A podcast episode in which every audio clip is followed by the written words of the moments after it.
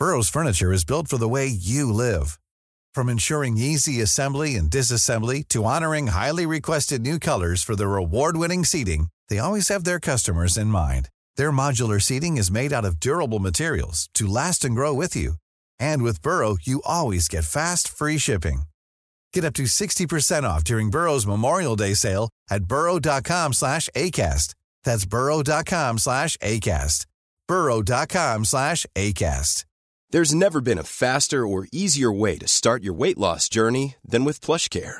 PlushCare accepts most insurance plans and gives you online access to board-certified physicians who can prescribe FDA-approved weight loss medications like Wegovy and Zepbound for those who qualify.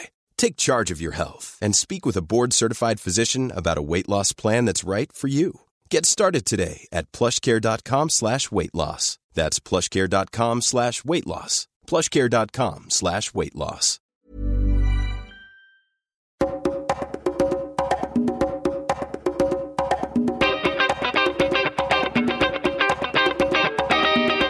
Hello, everyone, and welcome to another episode of Reconsider, part of the Agora Podcast Network, where we don't do the thinking for you. And today, we are going to actually be doing a talk based on Xander's most recent talk at the Intelligent Speech Conference, which was just last weekend in New York. It is the Monday afterward. We are tired, but we had a great time. We got to hang out with Mike Duncan, which was super cool. And I got to finally meet David Crowther. And it was just generally warm and fuzzy and really well received. And people learned a ton of stuff, including me. It was brilliant. So, those of you who couldn't make it, very sad. Those of you in Europe who are thinking, well, how can I get to go? Turns out we're working on doing it in London as well in I think November. So, you know, Fearless Leader Roifield is still at it. So stay tuned, European listeners. We will be in London probably, or at least Xander and I probably, but Agora definitely. But in particular for this talk, I had encouraged Xander to make a podcast out of it because it because it went so well. And we had some great questions and people really engaged. And I said, look, Xander, we got to get this out to to everyone. So Xander acquiesced. This is all Xander's content, so he's going to be doing most of the talking. I'm going to be the interlocutor. I'm going to ask questions that folks in the audience asked, um, and uh, you know, questions that I had as well that helped set it up. Uh, so you'll be hearing a lot from Xander, and I'm going to turn it over to him. So, Xander, what are we talking about today? Indeed, today we are talking about Russia, but more specifically, we're talking about the Trump administration's foreign policy towards Russia. And the way this has been covered a lot over the last three years has been something along the lines of focusing on Russia's intervention in the 2016 elections. And as the Mueller investigation unfolded, a narrative emerged, which you know has been repeated and echoed across a number of different sources, and goes something like this, which is, you know, Russia intervened in 2016, helped get Trump elected, and now because of that intervention, Trump is actually beholden to Russia and prone to compromise U.S. foreign policy towards Russia by going too soft. I mean, and I'll just I'll just come out and be a little blunter about it, right? Like Trump is a puppet of Putin, right? Putin has, I guess, something on Trump, or they had a deal to have a Russian Manchurian candidate, or maybe we'll call it a Siberian candidate in the White House. And now Trump is definitely doing all these things to help Russia. And that obviously would be, if true, would be the worst, because if true, would probably be the worst. And so we actually got questions from listeners that basically went like this Hey guys, how is Trump helping Russia? Like, tell us a little more about all these ways that Trump is definitely helping Russia since he's so compromised. And th- those questions were what got us thinking about doing a talk on this.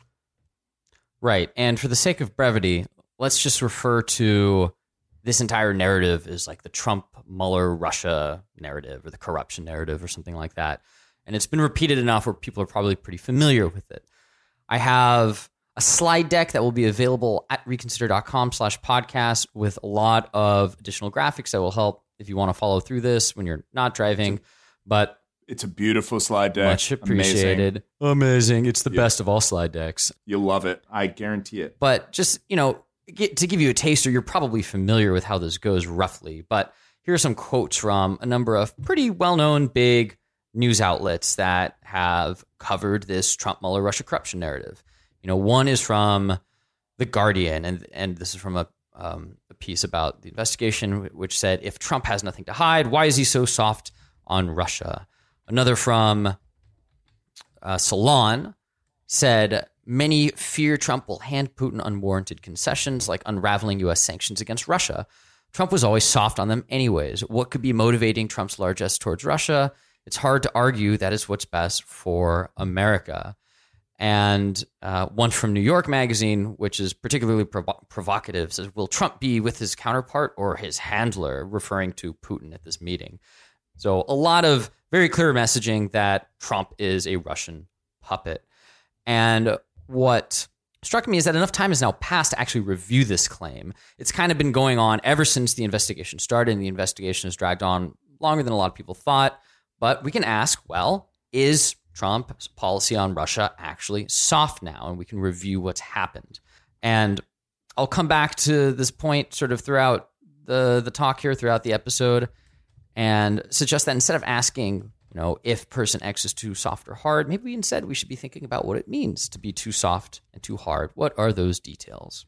So I think there's five big uh, U.S. Russia foreign policy topics. There's clearly more, but these are kind of like the big ones. And you have sanctions, Syria, Nord Stream 2. And if you're not familiar with that is, I'll come back and explain in more detail. NATO and Ukraine. And yeah. go ahead. And I th- and I think with each of these, the reason Xander decided to pick these five topics is that they're the big things related to you know like how the U.S. like if any if a given president were in charge that was not Trump, what would a reasonable either somewhere between what you might think of as soft or might think of as hard, what would a reasonable, totally not compromised president do, or what would be some reasonable options that they could pick from with respect to these? And then what would someone do if they were compromised? Uh, if they were, you know, if Putin was their handler, what would they do if they were trying to help Russia? And we can use actual, you know, reality as a test of whether Trump is acting in a way consistent with someone who is taking orders from Moscow versus someone who is following some version of US grand strategy vis a vis Russia. Right. So, in the realm of sanctions, which is probably one that people are a little bit more familiar with, there's a lot going on. And so much, in fact, that we can't possibly get to all of them, explain all of the sanctions that have been levied in the last couple of years in detail. So, maybe what I'll do in the pure audio format is just walk through the timeline of some of the bigger sanctions that have happened in the last couple of years. So, starting in June 2017, U.S. imposed sanctions on 38 individuals and entities, including Wagner, which is a Russian defense contractor that kind of pops up in places like Central African Republic and Sudan, uh, Syria as well, sort of places that Russia wants to intervene but wants some degree of deniability. In August 2017, Congress actually passed sanctions. I'll come back to that in a minute. And this was called Countering America's Adversaries Through Sanctions Act, or CAATSA. So put a pin in that one for a second. But there were a lot of additional sanctions that were levied after CAATSA by the administration under authorities that weren't CAATSA. So in January 2018, the U.S. sanctioned 21 individuals, nine Russian companies. In March 2018, the U.S. Ex- uh, extended existing sanctions by a, a year. Uh, the U.S. also expelled 60 Russian diplomats. So this is not really sanctions, but kind of in the realm of diplomacy in response to uh, Russia poisoning Sergei Skripal, who is this former GRU officer. He got poisoned in Britain. Then in 2018, in April 2018, the U.S. designated 38 Russian businessmen for visa bans and froze their assets. This was related to both Ukraine and Syria stuff. In August 2018, the U.S. imposed a ban on arms sales, arms sales financing, and other financial um, assistance to Russia that might be related to arms exports. In September 2018, the U.S. Commerce Department imposed sanctions on 12 more Russian companies. This was supposedly in response to Russia providing material support to Iran's missile program. In November 2018, the U.S. Treasury introduced new sanctions on three individuals and organizations in response to the Kerch Strait crisis that happened in, in November 2018, where there was sort of a, a kerfuffle between the Ukrainian Navy and the Russian Navy. In March 2019, U.S., Canada, and the EU all imposed even more sanctions on Russia in response to this Kerch Strait incidents. So all of those were sanctions levied by the administration, not under CAATSA authority. So let me come back to CAATSA real quick. Because what CAATSA was, was an initiative by Congress supposedly to tie Trump's hands. This is kind of the narrative that went on at the time. Trump had just met with Putin on the sidelines of the G20. Everyone covered what they said was really soft rhetoric coming from Trump about Putin, and you know, the, everyone in the U.S. was afraid that Trump was basically just about to, you know, not be tough on Putin. So Congress said, no, no, no, we can't do that. Yeah, Putin's a great Putin's a great guy. Totally reasonable. Yeah, exactly. And Congress said can't have that, so we need to make sure that Trump is sufficiently hard on Putin. So what CAATSA does is imposes sanctions and requires that the president seek congressional authority if the president wants to get waivers from those sanctions for any individual company. Now, there's still something, there's still a role that the executive has in CAATSA, which is delegating who gets targeted. Congress decides what the penalties are, and the president decides who those sanctions are levied against. So Trump was still involved in delegating who was hit with those sanctions. And a lot of those, a lot of people that were targeted under under CAATSA authority were people in Putin's inner circle. And the first time that they were used in March 2018, they they were still severe enough to send the ruble down 10%. So you can make the argument one way or another that maybe Trump did or didn't want CAATSA. That that one's maybe a little ambiguous, but still there were sanctions levied by the administration before CAATSA was passed. The administration delegated targets under CAATSA authority that substantially hurt the Russian ruble and then also levied a number of other sanctions not under CAATSA authority afterwards. And the thought I always had around CAATSA was what's so interesting about it is it was targeted those those sanctions were targeted specifically at Russia. The sanctions relate that CAATSA was related to were about sanctions that were billed specifically as, "Hey, Russia, you totally super interfered in our election. That's bad. We're going to punish you for that. Don't do that again. Here's your punishment." And it puts it those sanctions in particular put Trump in a bit of an awkward position because if he goes, "Yeah, bad Russia, you totally interfered in the election and possibly got me elected when I otherwise totally wouldn't and shouldn't have gotten elected. Bad Russia, take these sanctions. As you can imagine, these particular sanctions he might feel a little bit differently about given the fact that he is, you know, been his his rhetoric has been somewhat defensive about the legitimacy of his election when it has been called into question due to the interference by Russia in the U.S. election. And so I, have been I've been accused of being a bit of a Trump apologist for this one, but I kind of hold my own that his ambiguity on or his his kind of silence on this particular set of sanctions, and he was he was silent on them as opposed to outspoken against them, possibly because being outspoken against them wouldn't have done him any favors either. But it seems like the kind of sanctions that if you model someone as being defensive about the legitimacy of their election, they might act in the way that he did, which is to not comment on them and let Congress do its thing. So I would I would expect him to have acted slightly differently about these, even ver- versus all the other sanctions which his administration seems to voluntarily put forward. So uh, I guess I didn't I didn't ask a question, I answered it, but the question, you know, the the question from some listeners and audience members was, you know, what about these sanctions about, you know, with respect to it, what about these particular sanctions related to the election itself that he was he seemed soft on. Why was he soft on that? I, I think there's a decent reason actually, or at least if not a pure one, one that is explained by a motivation other than I want to help Putin.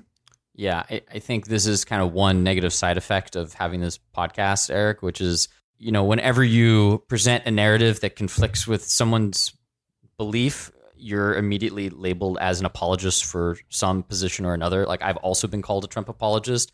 I've also been called a bleeding heart liberal, like depending on who I'm talking to. It's it just it, it happens, right? Yeah, and I think the one of the things we had to make clear even during the talk was that as a society, we have become so tribalized. We're so interested in rooting for our team. Like I, you know, I, I'm in Boston, right? So when the Bruins were in the playoffs, if I said something with respect to, you know, I think the Blues really deserve to win this game, people thought I was a, a traitor to because it's the Bruins are my team. So no matter what happens, they have to be the I have to root for them. They have to be the best. I can't say good things about the other team. That's ridiculous. Right. Like reality be damned. And so I think with respect to Trump, if you are not in, in the pro-Trump camp, and and of course we uh, we are officially as a podcast neutral on on everyone's camp, but if you are if if you are saying something contrary to the narrative that politician is bad, then you must be in their camp. It must be because you support them because otherwise why would you why would you present facts contrary to that narrative? And we're just so used to that. We're so used to that being true that we have to support our team and oppose the other team and not and and and say nice things about our guy and criticize the other guy that as soon as you start tending towards either, you know, kind of challenging a particular narrative, people assume that your reasoning must be motivated right? By motivated by something other than truth finding. It must be motivated by your closet support for or closet opposition to a certain politician or party or tribe. And and so I think this is a good opportunity where where when you feel that sense of resistance to you know even this exploration or you know, on the other hand, if you feel like, yeah, you know, c- come out and, and help Trump, you know, just depending on where you, you fall on it, it's a good opportunity for you to recognize that instinct towards tribalism or politics as sports in yourself and, you know, see that, set, you know, maybe set it aside for now and just say, okay, you know, maybe these guys are, are looking into this because it's a, it's an important question. It's a very important question to assess whether it's true or not, right? and you know and maybe we don't have uh you know I don't have a vested interest in uh trying to influence your feelings about Trump or whether you support him or not but we also have different motivators in mind. Right. Very brief aside on that and then I'll, I'll come to this to Syria which is the next topic. I went and saw a stand-up act in LA a couple months ago and sat down next to uh, it was a doctor who, who was there with his family and we started chatting he asked what I did et cetera et cetera I told him about being a political analyst and all that I said, Oh, so are you a Democrat or a Republican? I said, You know, I, I maybe do have a little bit of a bias. If I do, it's it's something you might not be familiar with because it's sort of a different axis. It's like a wonky foreign policy term. I'd say I'm kind of more of a neoclassical realist. And I, you know, what that means isn't important for the sake of this conversation, but I tried to give my 30 second summary of it. And he kind of pauses for a minute and looks at me and goes, you're a Trump supporter, aren't you? And it was just like, and then the show started, and that was like the last thing this guy said to me, and it, was, it had been like a really pleasant conversation up to that point. So frustrating. Anyways, Syria. Yep. Now he knows everything about yeah, you. exactly. Right. Freaking hell. Syria is another area of U.S. Russia foreign policy tension, if you want to call it that. And just for the sake of a quick background, Russia intervened in Syria in 2015, supported Bashar al Assad at the time, it really did seem like Assad was about to fall to ISIS and a number of other jihadist rebels. And now Assad has reconquered most of the country except for this small territory in the northwest and the area in the north that is controlled by the Kurds, although that's a little bit different than reconquering. So the U.S. did not get involved directly against Assad up until that point. It had supported this policy sort of early off in 2011, 2012 of supporting these quote unquote moderate rebels, which subsequently turned out not to exist because that's just not who is in Syria fighting Assad. Now, in April 2017, the U.S. conducted its first of two airstrikes against the Syrian regime. The first was just a unilateral airstrike by the U.S., the second was done in coordination with the UK and France.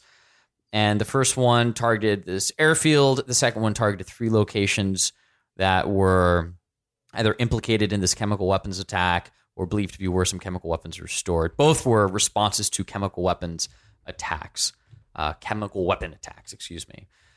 Now, this is notably different than the policy in the prior administration. Obama sort of famously set out his red line and said if the Assad regime uses chemical weapons, That's it. That's our red line. We will respond. We will retaliate to show that we won't allow these weapons to be used. And then enough evidence kind of cropped up to show that Assad did in fact use chemical weapons, and Obama kind of stepped back from that red line. So the Trump administration's policy towards Russia's proxy or Russia's client, whatever you call want to call it in Syria, is one of direct confrontation compared to the prior administrations, which wasn't. So that's one difference between the current administration and the last one. And I, I you know, I, I, we we of course had at least one episode about this. It was about you know kind of World War III scaremongering in the media, and of course during that time, I don't know if anyone remembers. I remember Mike Duncan he, uh, at the at the Intelligent Speech podcast. He was saying that people's time horizon for memory for like what is now versus what is ancient history and and easy to be forgotten is about three months. Yeah. And I, I don't know if that number is accurate, but it certainly kind of resonated with me.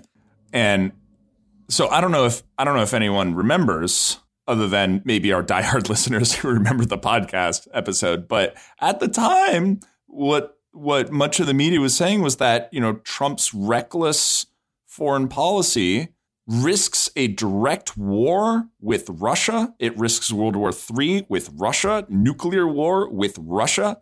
And there was this period where the the otherwise consistent narrative of being soft on Russia and doing things that Russia likes and helping Putin was turned totally on its head. That the other that of course you know that it seemed perfectly logical that President Trump was totally happy to have a big fighting war with Russia, and then when it was forgotten, we just went back to you know Trump Trump is working for Russia, and I think it's very important to note that this happened. To note that that our that that a, a common obviously none none of this is universal but a, a common enough you know we've got we've got legitimate newspapers that we're quoting here from before during and after that event that flipped their perspectives on this um, without without noting that they flipped their perspectives right without kind of tracking this or recognizing it and that we get caught up in it. Yeah. And and then we just conveniently forget that moment that Trump was about to start World War III with Russia, which of course he wasn't. That was the whole point of our podcast. But now we're back to with like that that data point no longer fits our our narrative that Trump works for Putin. So we've just conveniently ignored it. Yeah, I, I think this is a phrase that I'm using more and more now, and I'm just going to like make it an official reconsider phrase, which is narrative isolation.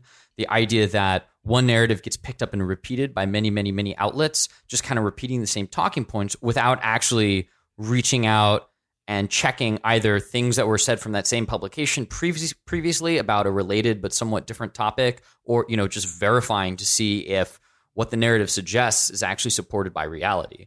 Now, in the case of Syria, I think you can make the point, and we did make this point on our prior podcast, that these airstrikes were not an escalation of World War III and probably strategically actually rather insignificant.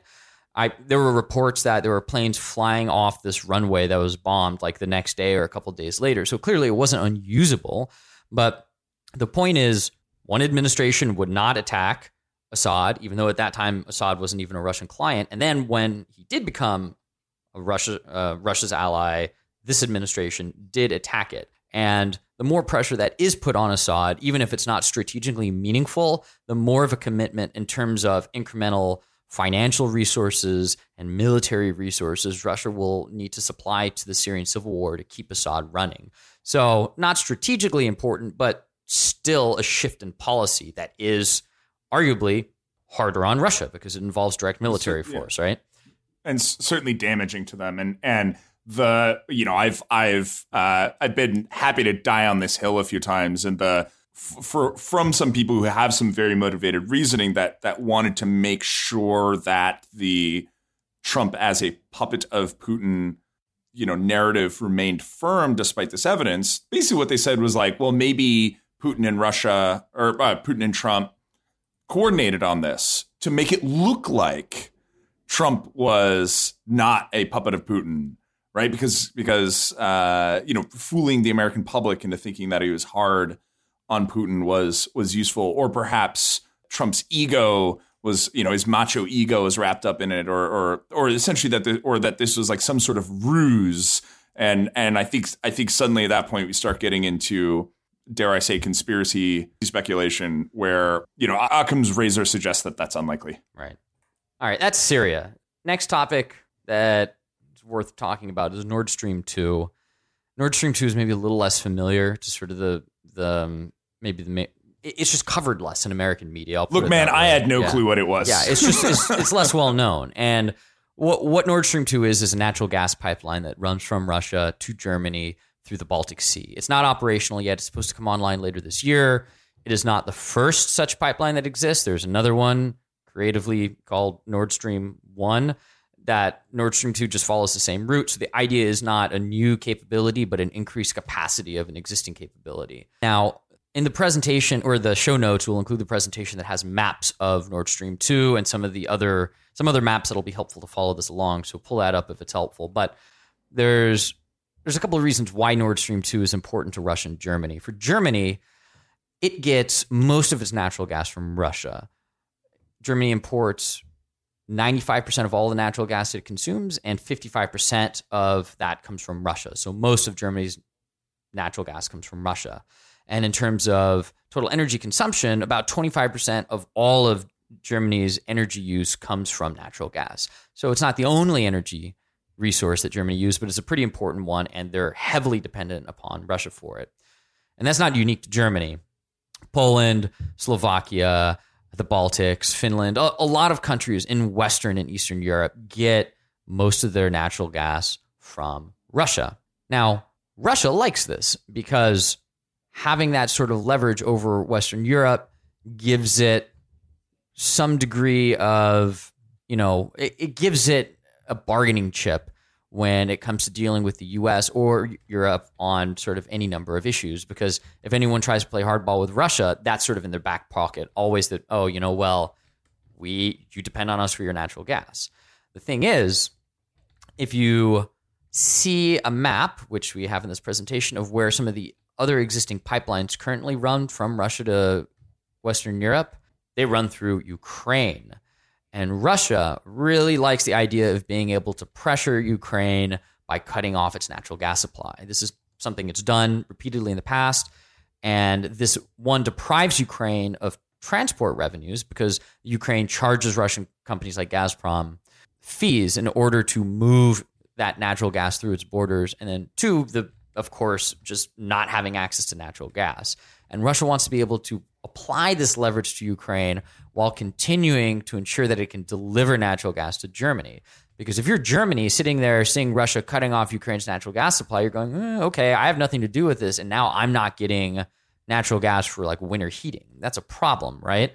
So Russia wants to ensure that Western Europe remains dependent upon it for natural gas while being able to apply pressure to Ukraine. Because if if it couldn't do this, Germany might start looking for other sources of natural gas, like the US, for example, which is developing more and more infrastructure in the Baltic Sea, in Lithuania and Poland for importing liquefied natural gas, which the US produces a fair amount of.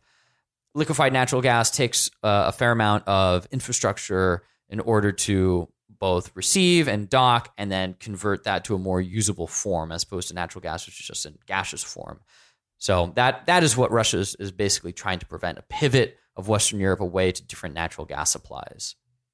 Yeah, and we actually talked about this in the fracking revolution episode where the United States drilling in the you know fracking in uh, the Bakken region and elsewhere was of strategic threat to Russia. So and and Xander Xander just brilliantly kind of outlined why you know not only economically but but uh, geopolitically Russia's chokehold over the European natural gas supply is so critical for them. And it is not surprising that the United States not only wants to sell its now excess natural gas, it used to be a net importer, it is now a net exporter. It not only wants to sell that generally, but but also wants to loosen Russia's chokehold over natural gas. So like this freaking pipeline is and and the natural the liquid natural gas terminals that the US is building are like part of a like very quiet but very very significant geopolitical battle between the United States and Russia over the long term over who has like more long term influence over over Europe. Like it's it's it's a big deal. Right. And so this is that's the background in terms of the Trump administration's approach towards it. This does fall more in the realm of rhetoric. And I do think when discussing these things, it's really important to differentiate rhetoric from action because a lot of the times you'll get a leader just going to one of these G20 conferences and saying a bunch of things. Like this is in the news right now. Trump just went to the G20 meeting and just capitulated to everyone about everything and just changed all of America's policy. And the thing is, Trump has often said things before that turn out to not be the policy that the US implements. And this is not just about Trump, it's just about leaders. It is easier to say things than to actually change policy. And sometimes leaders have an incentive to say one thing and do another. You know, or this may fit into the narrative that Trump just runs his mouth sometimes. And then someone says, mm, well, you know, can you actually read the briefing on this, sir? And he'll you know and, and then oh i read the briefing you know who who you know many many things may many may, things may enter into say one thing do another. But there's a lot of say one thing do another for sure. Right. Point is trump has been vocal about nord stream 2 he has said that european com- companies should not participate in building it that he is considering sanctions not just against russian companies but secondary sanctions meaning that the U.S. will target non Russian companies that cooperate with Russian companies in building the pipeline, namely German companies. So the Trump administration is at least publicly making the case for sanctioning allies for cooperating with Russia on this issue. Now, while that does all fall in, in, within the, the realm of rhetoric, there are some developments in terms of sanctions in response to Nord Stream 2 that have happened. In, in mid May, there are uh, two senators. I forgot to write down who, but one one was Democrat, one was Republican. So it was a bipartisan issue. Said that they're working on a draft bill that would impose secondary sanctions for Nord Stream 2. And then later in May, Secretary of Energy Perry, so now outside of the realm of Congress and within the realm of the administration itself, said that sanctions are for Nord Stream 2 are coming very soon. They haven't I haven't seen what those are yet. I haven't seen if they've been announced yet. Um, and I actually have been following it, so I don't think they're out yet. But point is that is that is one thing that may be coming, and it's something that the administration has talked about. Next, next is NATO, and any discussion of U.S. Russia policy has to talk about NATO because it is the collective security organization that was developed after World War II to contain the Soviet Union. Understanding NATO requires understanding this spending target that NATO has. All of NATO's member countries have committed to spending 2% of their GDP on defense, defense spending. And so far, right now, only seven out of 29 countries actually meet this 2% of GDP spending commitment that NATO has repeatedly made. And those countries are UK, Greece, Poland, uh, Estonia, Latvia, Lithuania, and of course the US. Notably, though, Poland and the three Baltics only met that 2% of GDP spending threshold within the last year. So before that, there was only three countries of 29 meeting the target that it itself committed to. So, from one perspective, previous US presidents allowed NATO's military capacity to go underfunded for a very long time. And then suddenly, you know, the Trump administration shows up and uh, they're spending more. And there's a correlation with the president, Donald Trump, demanding of Europe that they spend more. Right. And a lot of that has fallen in the realm of rhetoric too, arguably more aggressively than like with Nord Stream. Trump's been pretty pretty outspoken about how NATO needs to really step up its game, needs to start meeting these commitments it's made. In terms of a little bit more data to understand sort of how the burden sharing goes right now, the US accounted for about 51% of NATO's combined GDP in 2017, but 72% of its combined uh, defense expenditures. So in 2017, the U.S. contributed more to NATO, which is arguably mainly about the defense of Western Europe from Russia, than Germany, France, Italy, Spain, the UK, and Canada all combined. So a lot of people have listened to Trump's rhetoric about NATO not doing enough and interpreted it as carelessness and saying, oh, Trump doesn't know what he's doing. You know, he is exhibiting a willingness to leave NATO, uh, to NATO to leave NATO and abandon our allies. He clearly doesn't have the, leave NATO. What? Leave NATO. Leave NATO. Yes, exactly. I can talk sometimes, but despite those narratives that Trump is just kind of you know willy nilly throwing or risking the alliance structures that have underpinned the international order for the last seven decades, the U.S. has actually been increasing its military commitments to NATO during the Trump administration, and certainly to, uh, with countries that are actually meeting the spending targets. But surely all he's doing is complaining, right? There hasn't been any real action with respect to increasing U.S. military commitments to NATO or otherwise positioning troops closer to Russia. Right? Burrow is a furniture company known for timeless design and thoughtful construction and free shipping, and that extends to their outdoor collection. Their outdoor furniture is built to withstand the elements, featuring rust-proof stainless steel hardware, weather-ready teak, and quick-dry foam cushions. For Memorial Day, get 15% off your Burrow purchase at burrow.com slash ACAST and up to 25% off outdoor. That's up to 25% off outdoor furniture at burrow.com slash ACAST.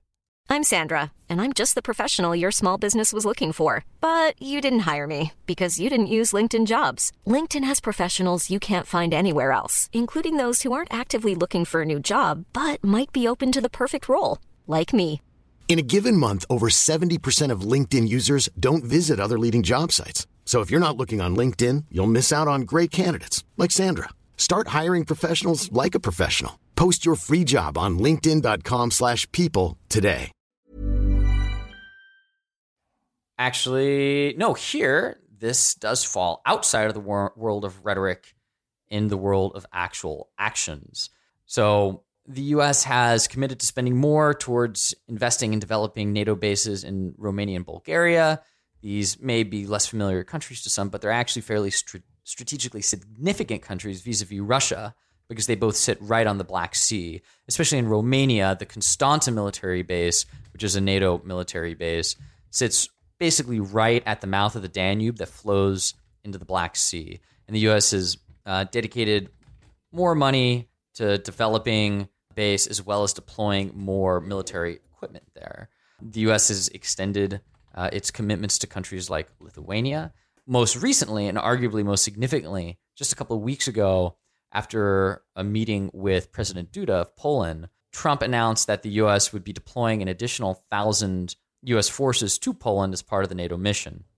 And interestingly, these forces are going to supposedly be coming from Germany, which is a country that has been repeatedly failing to meet its spending commitment, and deployed to Poland, a country that just within the last year met its spending commitment. So, I mean, one way you could interpret that is okay, you've met your commitment, here's your reward. And it's not just, you know, moving forces from one country or the, or the next, because if you look at a map, Poland's a lot closer to Russia than is Germany.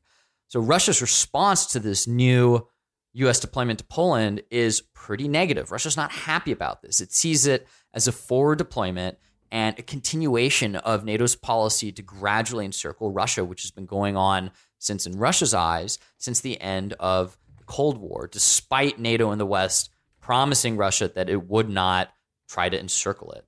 But that's not all. In addition to more monetary commitments and more military commitments to NATO partners, the Trump administration has also been increasing the scale of military exercises held with NATO.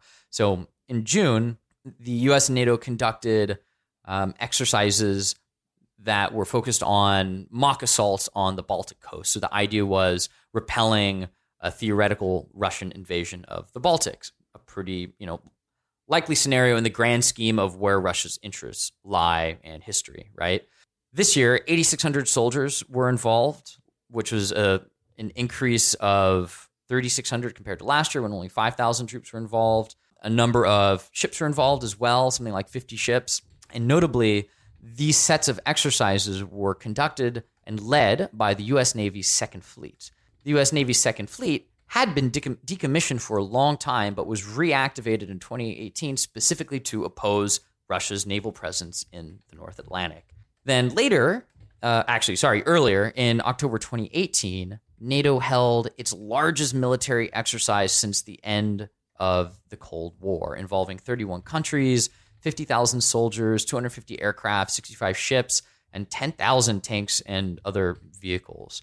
So more money is being spent, more military commitments from the U.S. are being provided to NATO, and the scale of the exercises between the U.S. and NATO are increasing.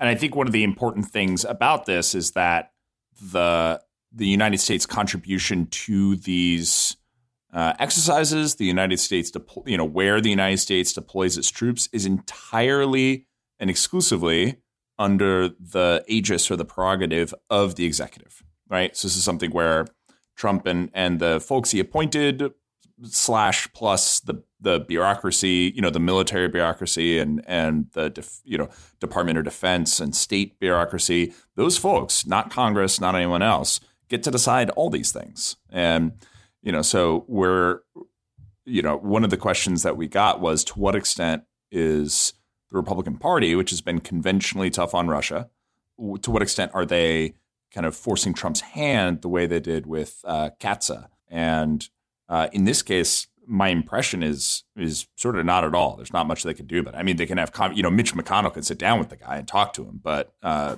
you know only has influence, no no real power. Right, and I'll come back and kind of loop back to this at the end, but you, you can you could try to read the tea leaves and say, okay, well, Trump was directly responsible for this deployment or the next, and you can make the case in specific examples, so on and so forth, but the point is this this Trump Mueller Russia corruption narrative posits that the administration is going soft on Russia, and if reality doesn't necessarily support that, and this going soft on Russia narrative implies that the U.S. should be doing more, then you need to kind of ask what more looks like if this isn't sufficient, right? But I'll I'll, I'll loop back to that sort of after we walk through the best for last, saving the best for last, which is Ukraine.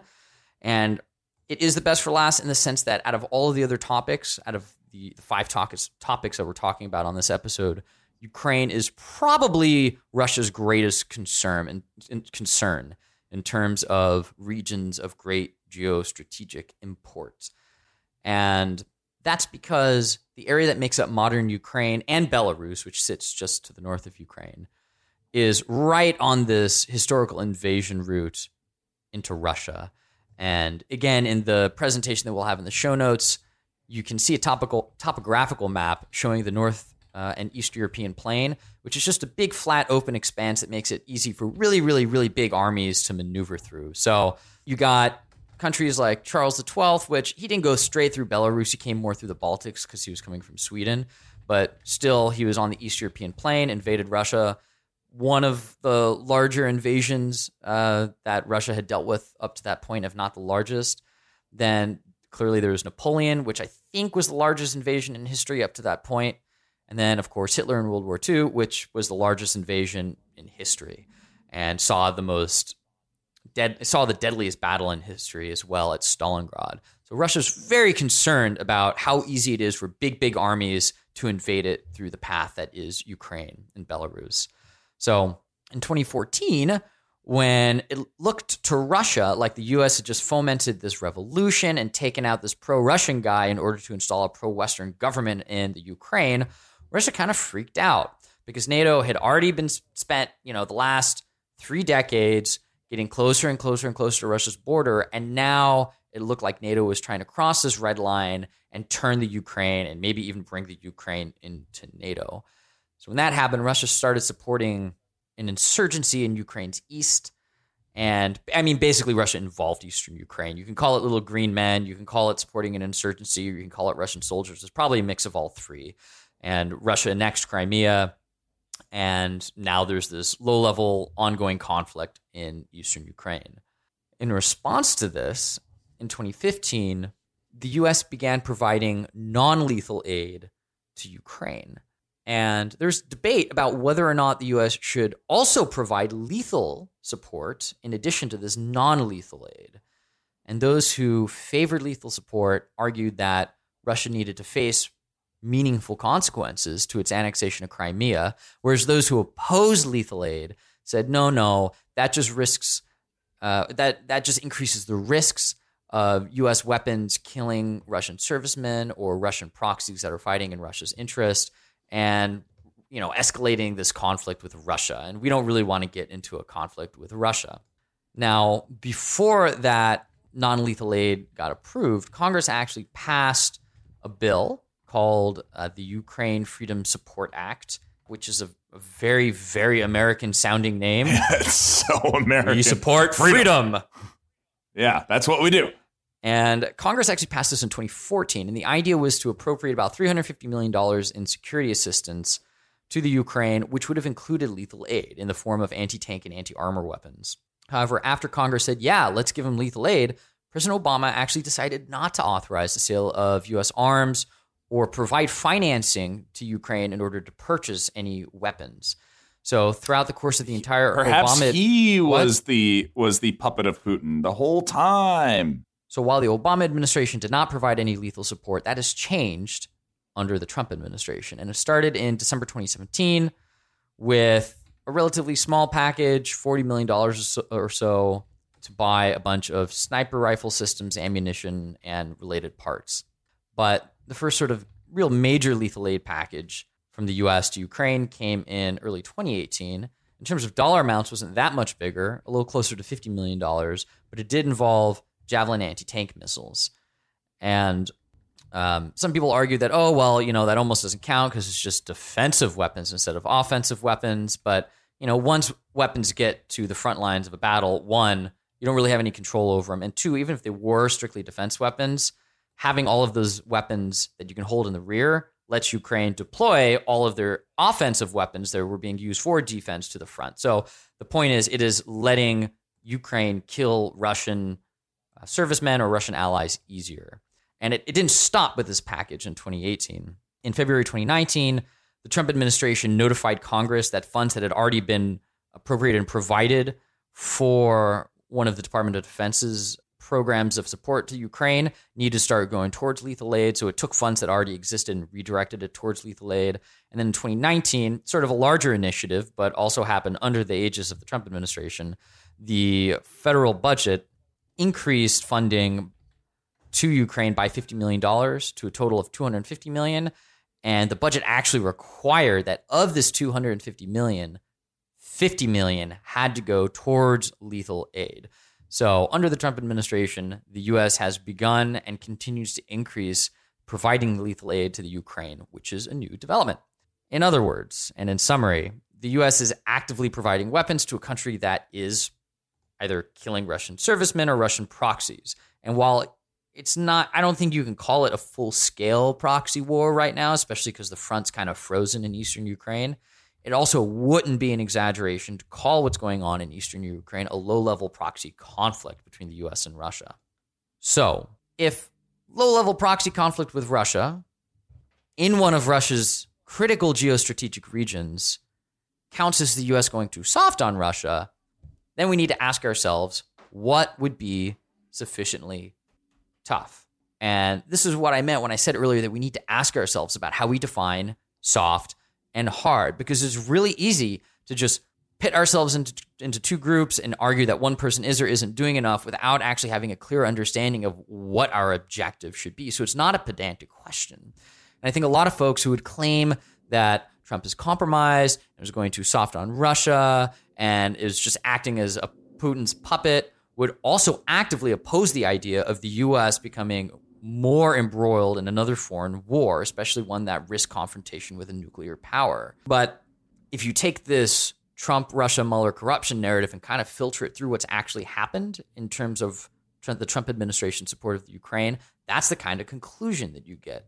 So when we talk about narrative isolation, that's kind of the risk is if you only look at one narrative that gets echoed over and over without considering what's actually happening, the conclusions that you're implying might not actually be what you want. Yeah, and I think what's interesting about this is that if we if we had had this, you know, if Xander presented all of this information about a different president, about George Bush or about Barack Obama, people would sit there, and I'm, I, you know, I'm sure we'd find reasons, be, you know, to say that that each of these presidents is terrible for some reason, right? With respect to their foreign policy with Russia, like uh, it's it's somehow bad. We'll we'll find a way to make it bad. But what we would be talking about is, you know, whether their policies make sense or not, or whether they're in our interest. And I I happen to think that if you're asking the question, is this the kind of behavior that someone who essentially works for Putin would be you know would be conducting i think you need to we need to like take a second to take Trump's name out of it and say, all right, you know, one of these other presidents, if they were doing this, what would I think? Would this seem kind of normal? Would it seem excessively pro, or would it seem unusually pro Russia? And uh, you know, uh, we'll leave the analysis to you on this question.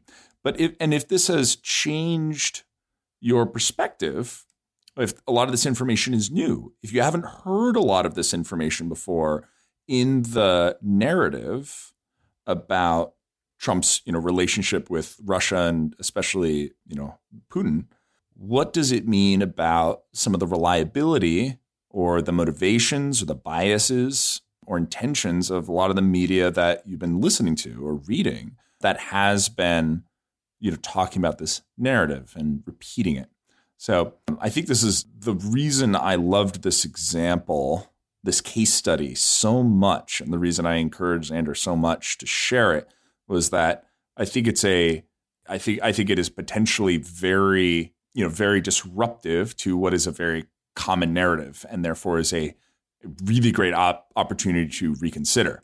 Now, of course, those those who have been rejecting that narrative the entire time, whether they're Trump supporters or not, but who have been rejecting the compromised narrative the entire time, I think it's also a good opportunity if if you're not aware of any of this information or much of it, what has been, you know, what has been the stuff that that what has been the information that you've been looking at? What has been the evidence that you've been looking at that has led you to conclude, you know, that that Trump's you know foreign policy vis-a-vis Russia has been you know in American interests versus not, and to what extent have you formed had you, had you formed your narrative on evidence versus to what extent had you formed a narrative that made sense for your tribe or your team and then you know happened to either sought out evidence to support it or or didn't and happened to get it today? So good opportunities for all of us. Yeah, and I had I had a colleague at GPF who recently went to a conference overseas and came back with an interesting observation. And he basically said, you know, the rest of the world is desperately waiting for the U.S. to say what's important to it and what interests it's going to actually pursue, what vision it has for the future, and what it wants of its allies. And it just doesn't really have a good idea. And what I what I think is instructive about this this particular narrative, the Trump Russia Mueller corruption narrative, is it is it is a great example of sort of how we get caught bickering at home about whether or not we like or dislike a particular politician with and while kind of missing a bigger topic. And the big the bigger issue here is, you know, what outcome do we want in Ukraine? And what resources are we willing to use to pursue that outcome? That's something that is discussed never in the Mueller narratives and pretty rarely even in discussions on the Ukrainian civil war, the conflict, if you want to call it that, in the East. It's just not something that gets talked about a whole lot. It's it's whether or not we're doing too much or not enough with Russia. It's this bipolar narrative, which Eric, you've written about in your book Wedge, how so many issues get lumped into these two camps, and that one ignores all the different varieties of opinions that actually exist out there. But two, and a slightly different point that I'm making here is it is it distracts us from asking bigger questions about what America actually wants to see in the world. And this this lack of understanding about what we want to see in Ukraine or what we think the Pacific should look like really isn't just a matter of one administration either being inept or or capable or whatever, but it is a symptom of this wedging rhetoric and how you know pitting one group against another, and that method of political discourse has really kind of ruined our ability to think critically about what the U.S. wants and needs in the world. So that was that was my talk from Intelligence Speech in New York, and it was damn good. And you know, we have to have the disclaimer that Xander's case study here, his analysis of this this one narrative and the evidence that either supports or does not support it has, you know, no bearing on any other narrative with respect to this. So it doesn't confirm or not confirm, you know, any of the conclusions of the Mueller report or, or Trump's behavior with respect to the investigations. We have, you know, no official stance right now on you know, we're staying out of the question of, you know, should Trump continue to be investigated for, you know, the stuff that Congress is probing him about, all that, all that good stuff. We're just leaving B for now. We just wanted to answer, or we wanted to explore the evidence with respect to one common narrative, one question, and then let you guys run with it. So uh, we hope that you have enjoyed. Xander, thank you for uh, humoring me and keep sending us your questions. Sometimes we don't answer them directly. I know we've sort of gotten stuff around this one a lot. It all inspires us when we sit down and crack open a beer and talk about what we want to talk about next. So, you know, you guys are what we, you know, the, the show the show is about helping you and uh, you know, we enjoy it too. We have fun, but the show is about helping you and and the places where you know you want a little help reconsidering are the favorite places that we want to put work into. So Send us your questions, reconsider pod on Twitter and Facebook. Email me or Xander, uh, Eric with a K at reconsidermedia.com, Xander X. with an X at reconsidermedia.com. Fill out the form on the website, reconsidermedia.com, all that good stuff. A lot of ways to find us. And until we hear from you next, or maybe see you in London, don't let the pundits do the thinking for you. Pause and reconsider. This is Eric signing off. Thank you again, Xander. No problem. Xander signing off. See you next time, guys.